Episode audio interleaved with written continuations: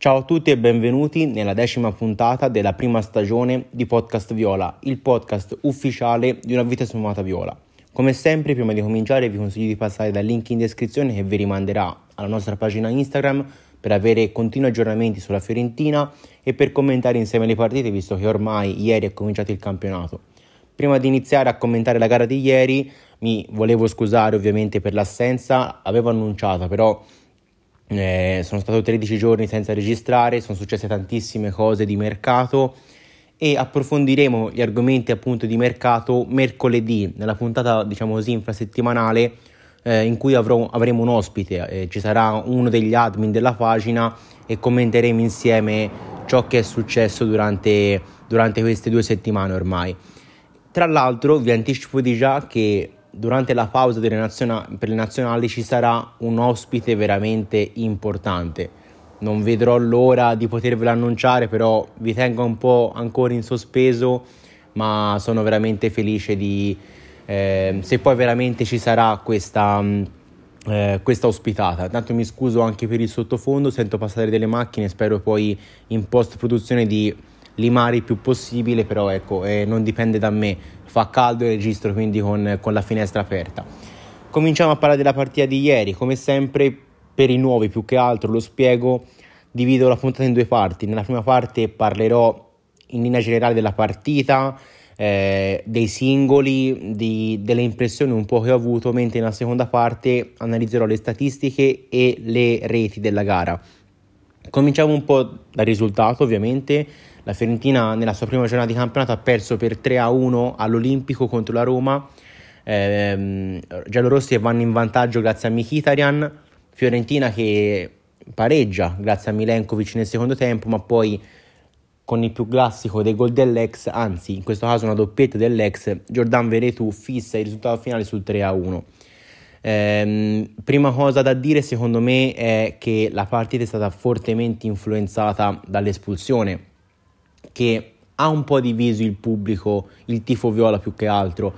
È una decisione che secondo me ci può stare, mh, mm, perché comunque il fallo di Drongoschi, quest'anno mi impegnerò a chiamarlo con, eh, con la sua pronuncia vera, eh, Drongoschi è uscito a valanga, è uscito da ultimo uomo e secondo me era una chiara occasione da gol.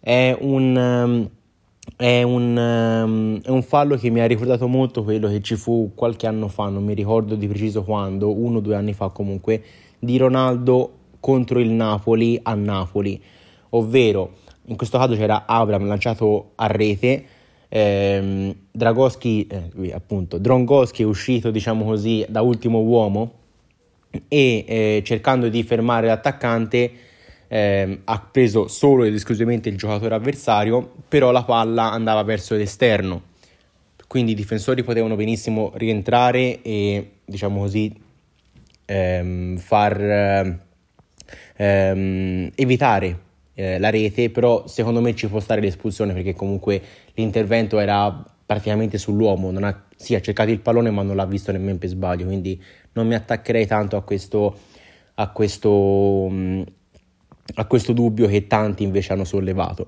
Eh, espulsione che quindi, come ho detto, è arrivata al quindicesimo minuto, ha un po' ha sicuramente inciso sulla partita perché da lì la Fiorentina ha dovuto giocare in inferiorità numerica per 40 minuti buoni, perché poi eh, Zaniolo per doppia ammonizione è stato buttato fuori e lì si è ristabilita la parità numerica.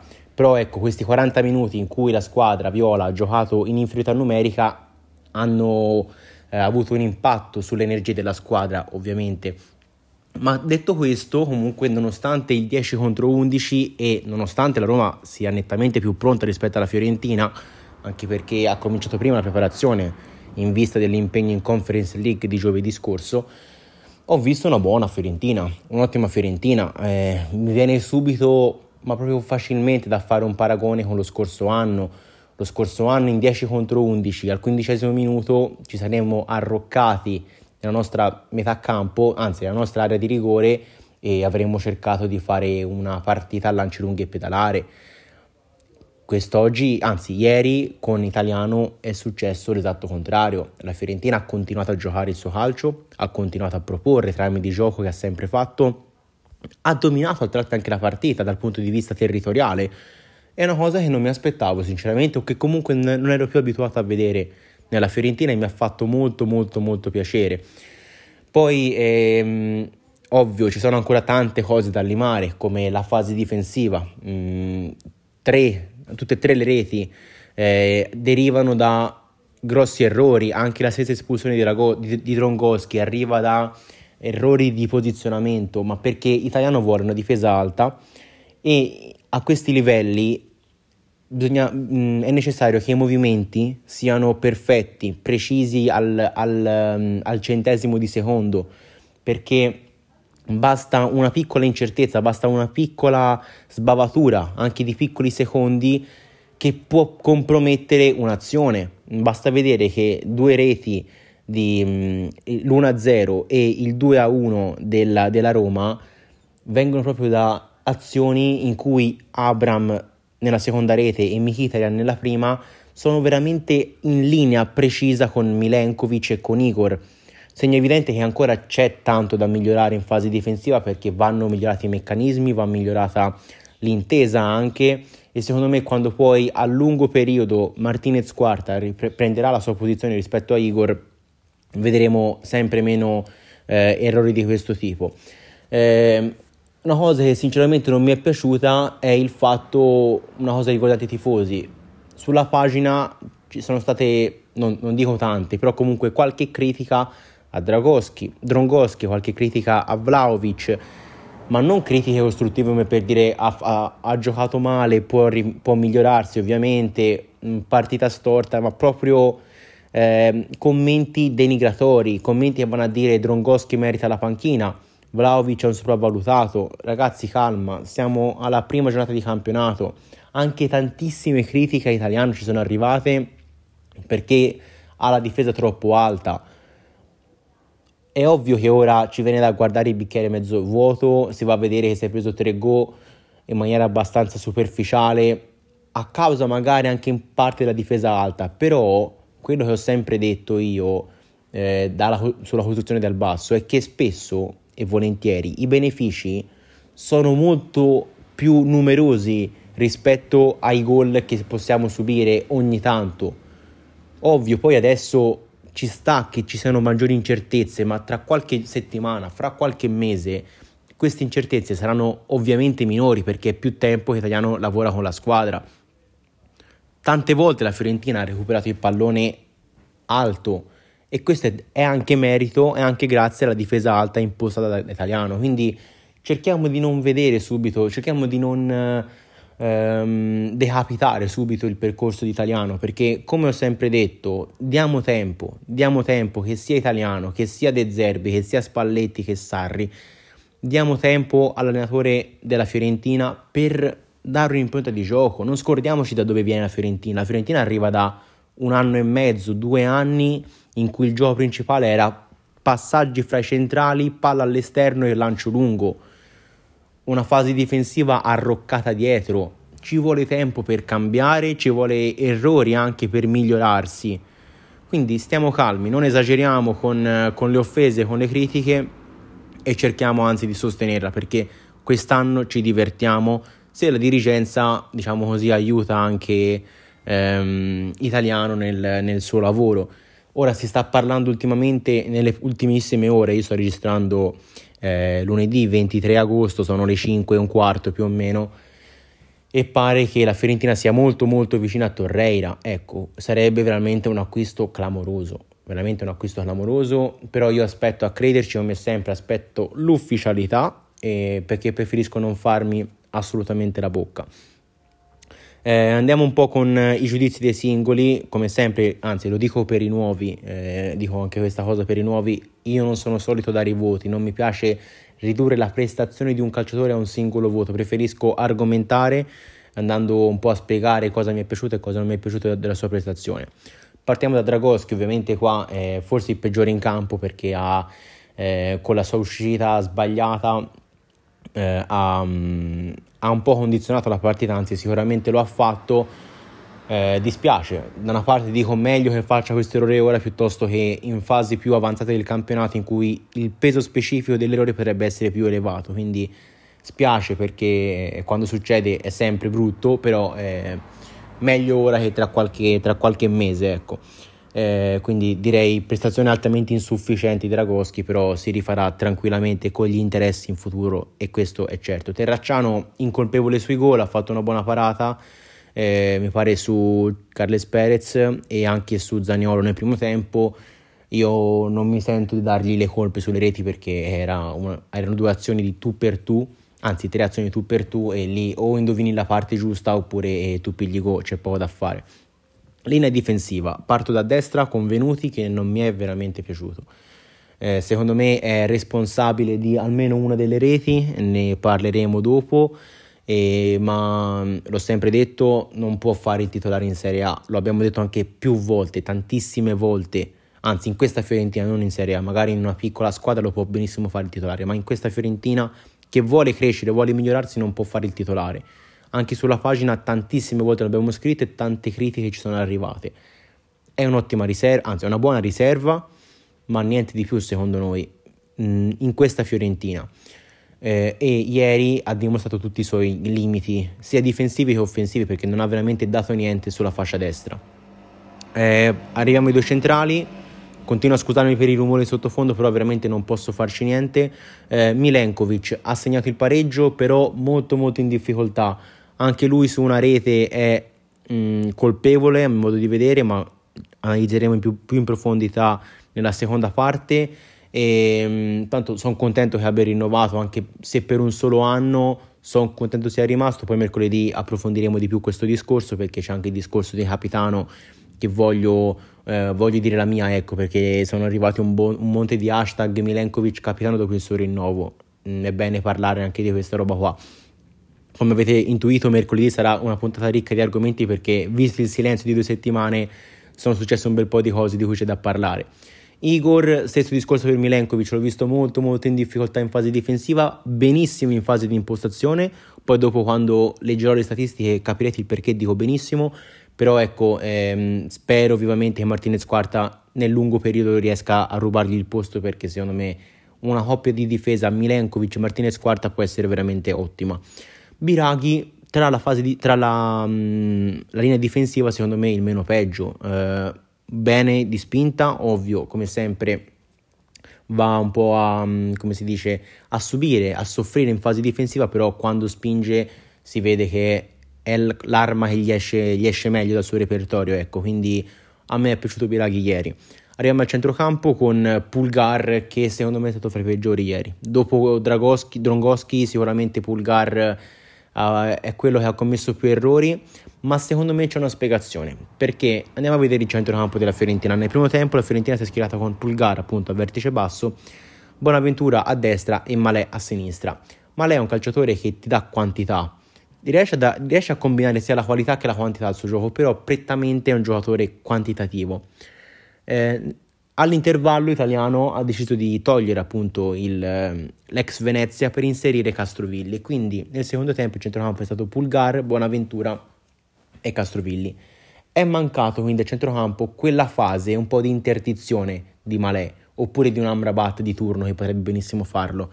E questo secondo me ha mh, inciso negativamente su Pulgar perché nella prima parte nella, nel primo tempo non è andato malissimo il cileno sì, non ha fatto questa gran partita, però non è andato neanche così male, perché aveva un male che riusciva un po' a, mh, mm, a recuperare qualche pallone, a interdire un po' le azioni avversarie.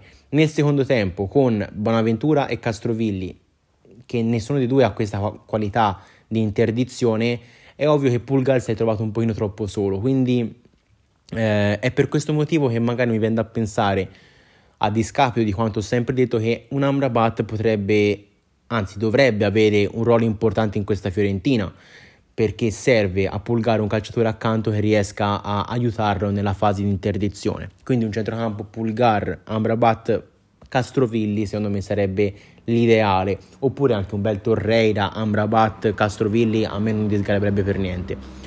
Arriviamo eh, alle due mezzali, quindi aspetta, in sintesi Pulgar alla fine porta un assist, però ha perso veramente tanti palloni, eh, ben 12 ne ha persi, di cui uno sanguinoso che ha portato una rete della Roma. le due mezzali, Bonaventura eh, meglio, mh, mm, rispetto all'anno scorso è partito molto meglio, l'anno scorso mi ricordo giusto 4-5 partite ottime, ottime, buone di Bonaventura, quest'anno già l'ha fatta una abbastanza decente, sicuramente il migliore del centrocampo, eh, con buoni inserimenti, un'occasione, un tiro in porta comunque ben sventato da lui Patricio, comunque l'ho visto più attivo, ma lei a me è sempre piaciuto, quest'oggi un pochino meno, eh, ci sta, giocava contro la Roma, la prima in Serie A ci sta, l'abbia un po' subita, eh, però è evidente come la sua uscita ha portato un evidente calo al centrocampo, quindi ehm, non ha brillato, ma la sua assenza si è fatta più sentire rispetto alla sua presenza. Spero di essere stato chiaro col mio ragionamento. Eh, al centrocampo poi sono entrati Castrovilli che non mi è veramente piaciuto, è entrato male, mm, non ha dato veramente niente alla gara e spero che col tempo possa migliorare, magari con la condizione fisica che può eh, aumentare, può migliorare nel corso del tempo. Benassi, sapete qual è il mio pensiero su di lui, mm, non lo vedo veramente un giocatore adatto alla Fiorentina e non capisco come è possibile che sia ancora in rosa. E certo poi se il tuo cambio è Benassi al settantesimo, al settantesimo per un po' cambiare la partita, è evidente che qualcosa al centrocampo de- deve essere fatto. Passiamo al tiro d'attacco. Caglion eh, non è valutabile, non è partito neanche male, però poi per fare entrare Terracciano eh, è stato lui sacrificato, come ovvio che sia. Gonzalez, secondo me, migliore in campo per la Fiorentina, tanti spunti, tanti inserimenti, anche giocando in coppia con Vlaovic dopo l'espulsione di Drongoschi, l'ho visto veramente molto bene, ottimi movimenti, anzi ottima anche l'intesa con lo stesso Vlaovic e chissà che potrebbe essere questa una nuova idea tattica per l'italiano. A me continua a garbare sto ragazzo e speriamo veramente che non arrivi nessun problema perché l'idea è che, cioè a me mi arriva questa sensazione qua, senza Nico Gonzalez siamo veramente persi. Cioè mm, ma- manca un giocatore proprio alla Nico Gonzalez che potrebbe creare azioni dal niente. Dujan Vlaovic, prestazione secondo me in colore. È vero che ha avuto pochissimi palloni giocabili, in 10 contro 11 contro la Roma, a Roma era complicato. Eh, e giustamente anche ha avuto un paio di occasioni, anzi tre, ehm, un tiro in porta che secondo me poteva, anzi doveva scaricare a Bonaventura, però ha preferito cercare la soluzione personale. Un tiro da fuori area ormai a partita quasi conclusa, però ecco, mi aspetto molto di più da Dujan, so che può dare molto di più e sono sicuro che darà molto di più nelle prossime partite, già da domenica prossima, anzi da sabato prossimo contro il Torino in casa. Ehm, gli altri cambi sono stati mh, Sottil che si è visto poco e niente e Saponara che io continuo a pensare che non possa essere utile alla Fiorentina, però mh, questa magari è una mia idea sbagliata, magari anche lui con una condizione migliore potrà dire la sua. Detto questo, la prima parte è terminata, ci sentiamo nella seconda parte con le statistiche e l'analisi delle reti.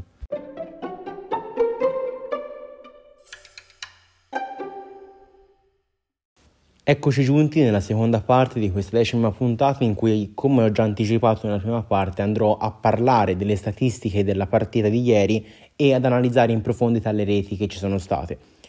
Premetto che le statistiche le prendo dal sito ufficiale della, della Serie A.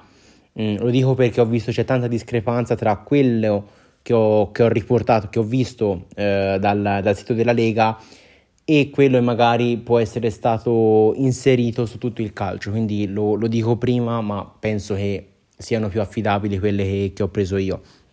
Detto questo, partiamo dalle statistiche e, e, parto diciamo così con una bella notizia, una cosa che non sono più abituato a vedere, ovvero il possesso palla. La Fiorentina ha vinto il possesso palla nonostante che per 40 minuti sia stata in inferiorità numerica e la Fiorentina ha rascimolato il 56% contro il 44% della Roma.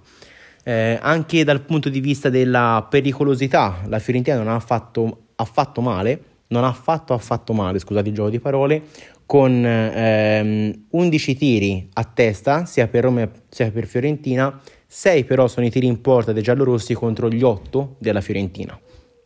Quindi eh, questo fa capire come la Fiorentina abbia comunque provato a giocare alla pari, anzi abbia comunque giocato alla pari nonostante l'inferiorità numerica.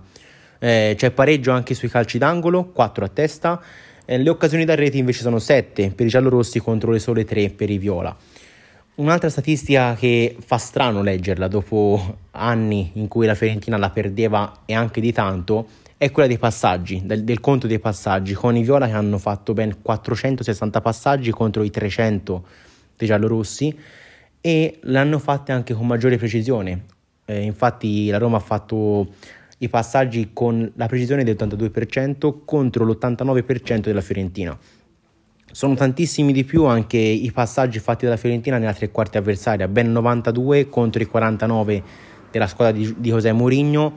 Eh, tra l'altro, José Mourinho in conferenza stampa ha detto che mh, a Italiano fa grossi complimenti perché la Fiorentina appare proprio come una squadra che gioca bene a calcio, ben allenata e quindi attestato di stima veramente importante per, per Italiano che riceve questi complimenti da uno dei migliori allenatori di sempre o, o comunque degli ultimi vent'anni è sicuramente uno tra i migliori allenatori.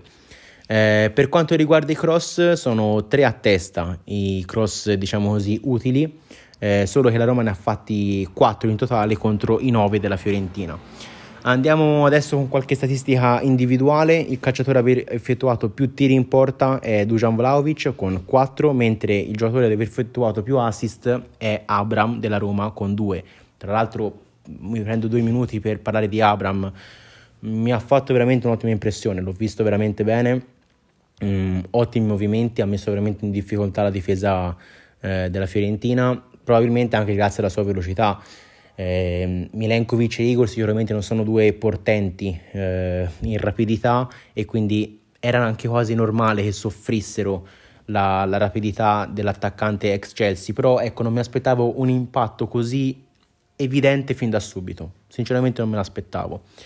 Ehm, passiamo a qualche statistica individuale, ma solo della Fiorentina, ovvero ehm, il giocatore ad aver toccato più palloni eh, in generale è Igor con ben 104 palloni toccati. Ehm, il secondo invece, è, anzi i secondi a pari metro sono Pulgare e Biraghi con 93.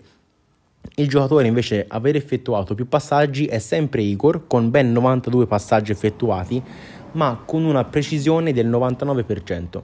Questo eh, lo dico perché, come ho sottolineato nella prima parte, ha fatto un'ottima partita in fase di impostazione il brasiliano. Fare 92 passaggi con una percentuale di riuscita del 99% è clamoroso secondo me.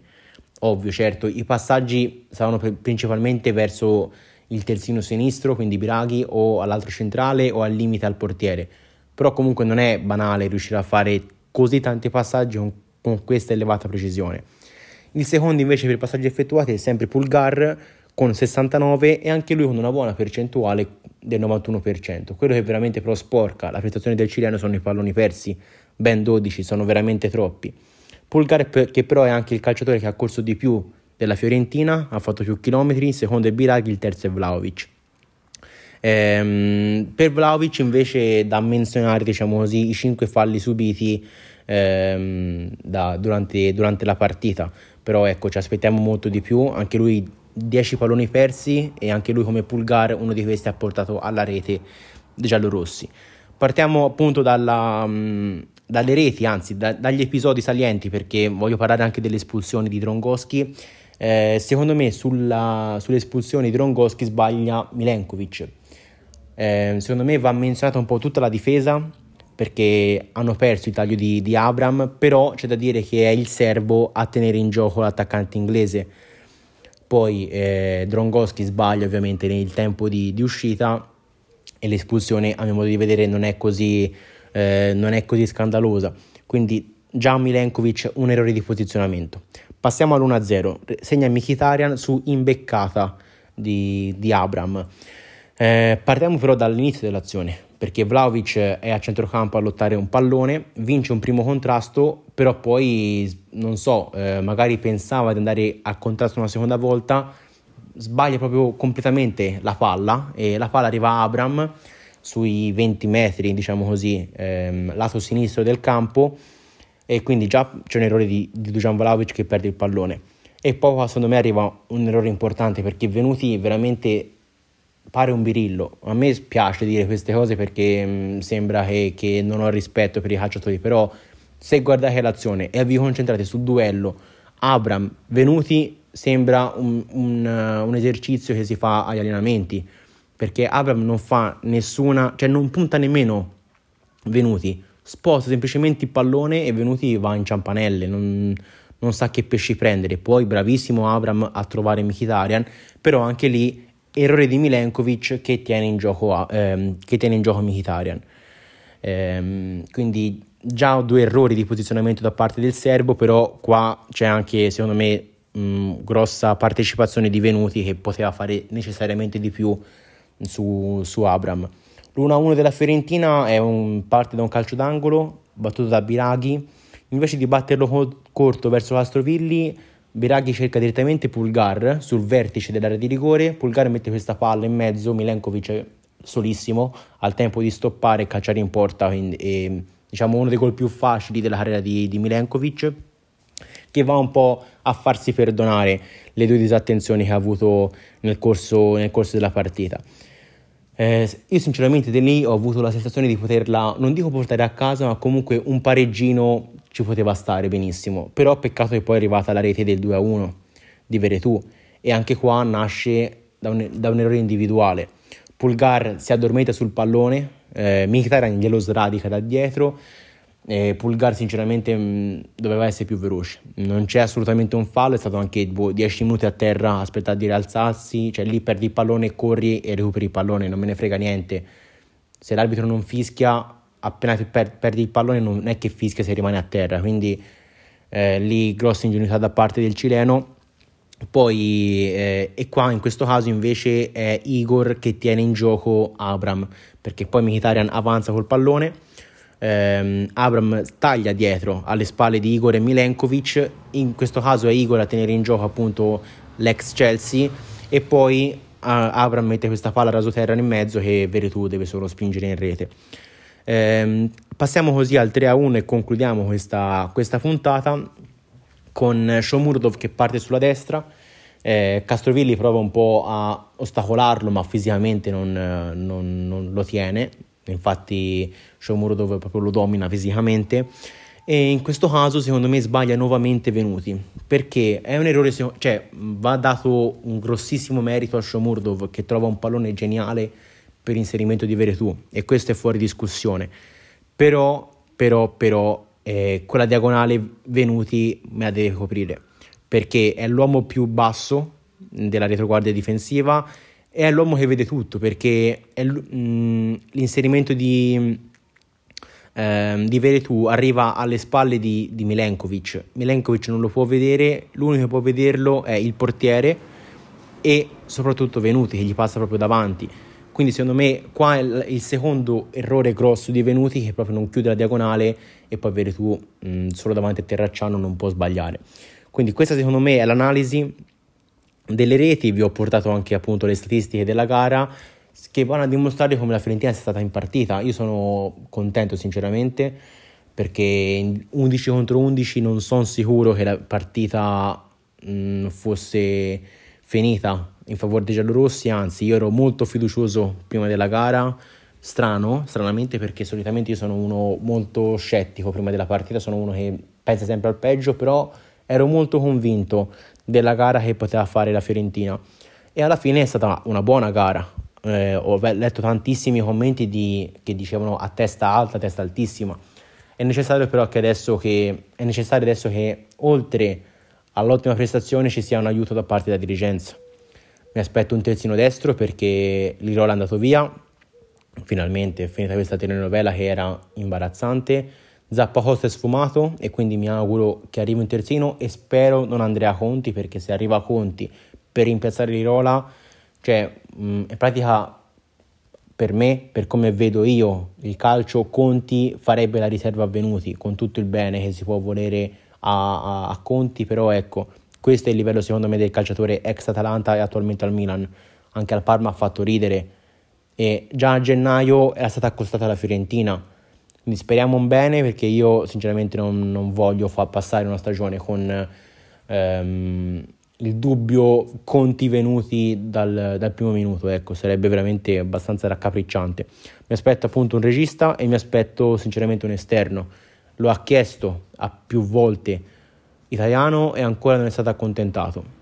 io me l'aspetto sinceramente eh, perché bisogna dare del materiale a questo allenatore per fare bene. Mm, se no si continua a scaricare le colpe su di lui quando le colpe, come dico da una vita, stanno più in alto. È bene cominciare un po' a cambiare le cose se alla fine non viene accontentato italiano. Detto questo, queste sono le mie considerazioni sulla partita e in generale velocemente sulla situazione in casa fiorentina, ma come vi ho già anticipato ne approfondiremo più eh, maggiormente eh, nella puntata di mercoledì con eh, ospite un admin della pagina di una vita sfumata viola che vi consiglio di nuovo di seguire. Detto questo, qua da Podcast Viola è tutto, grazie per avermi ascoltato, ciao a tutti e forza Viola.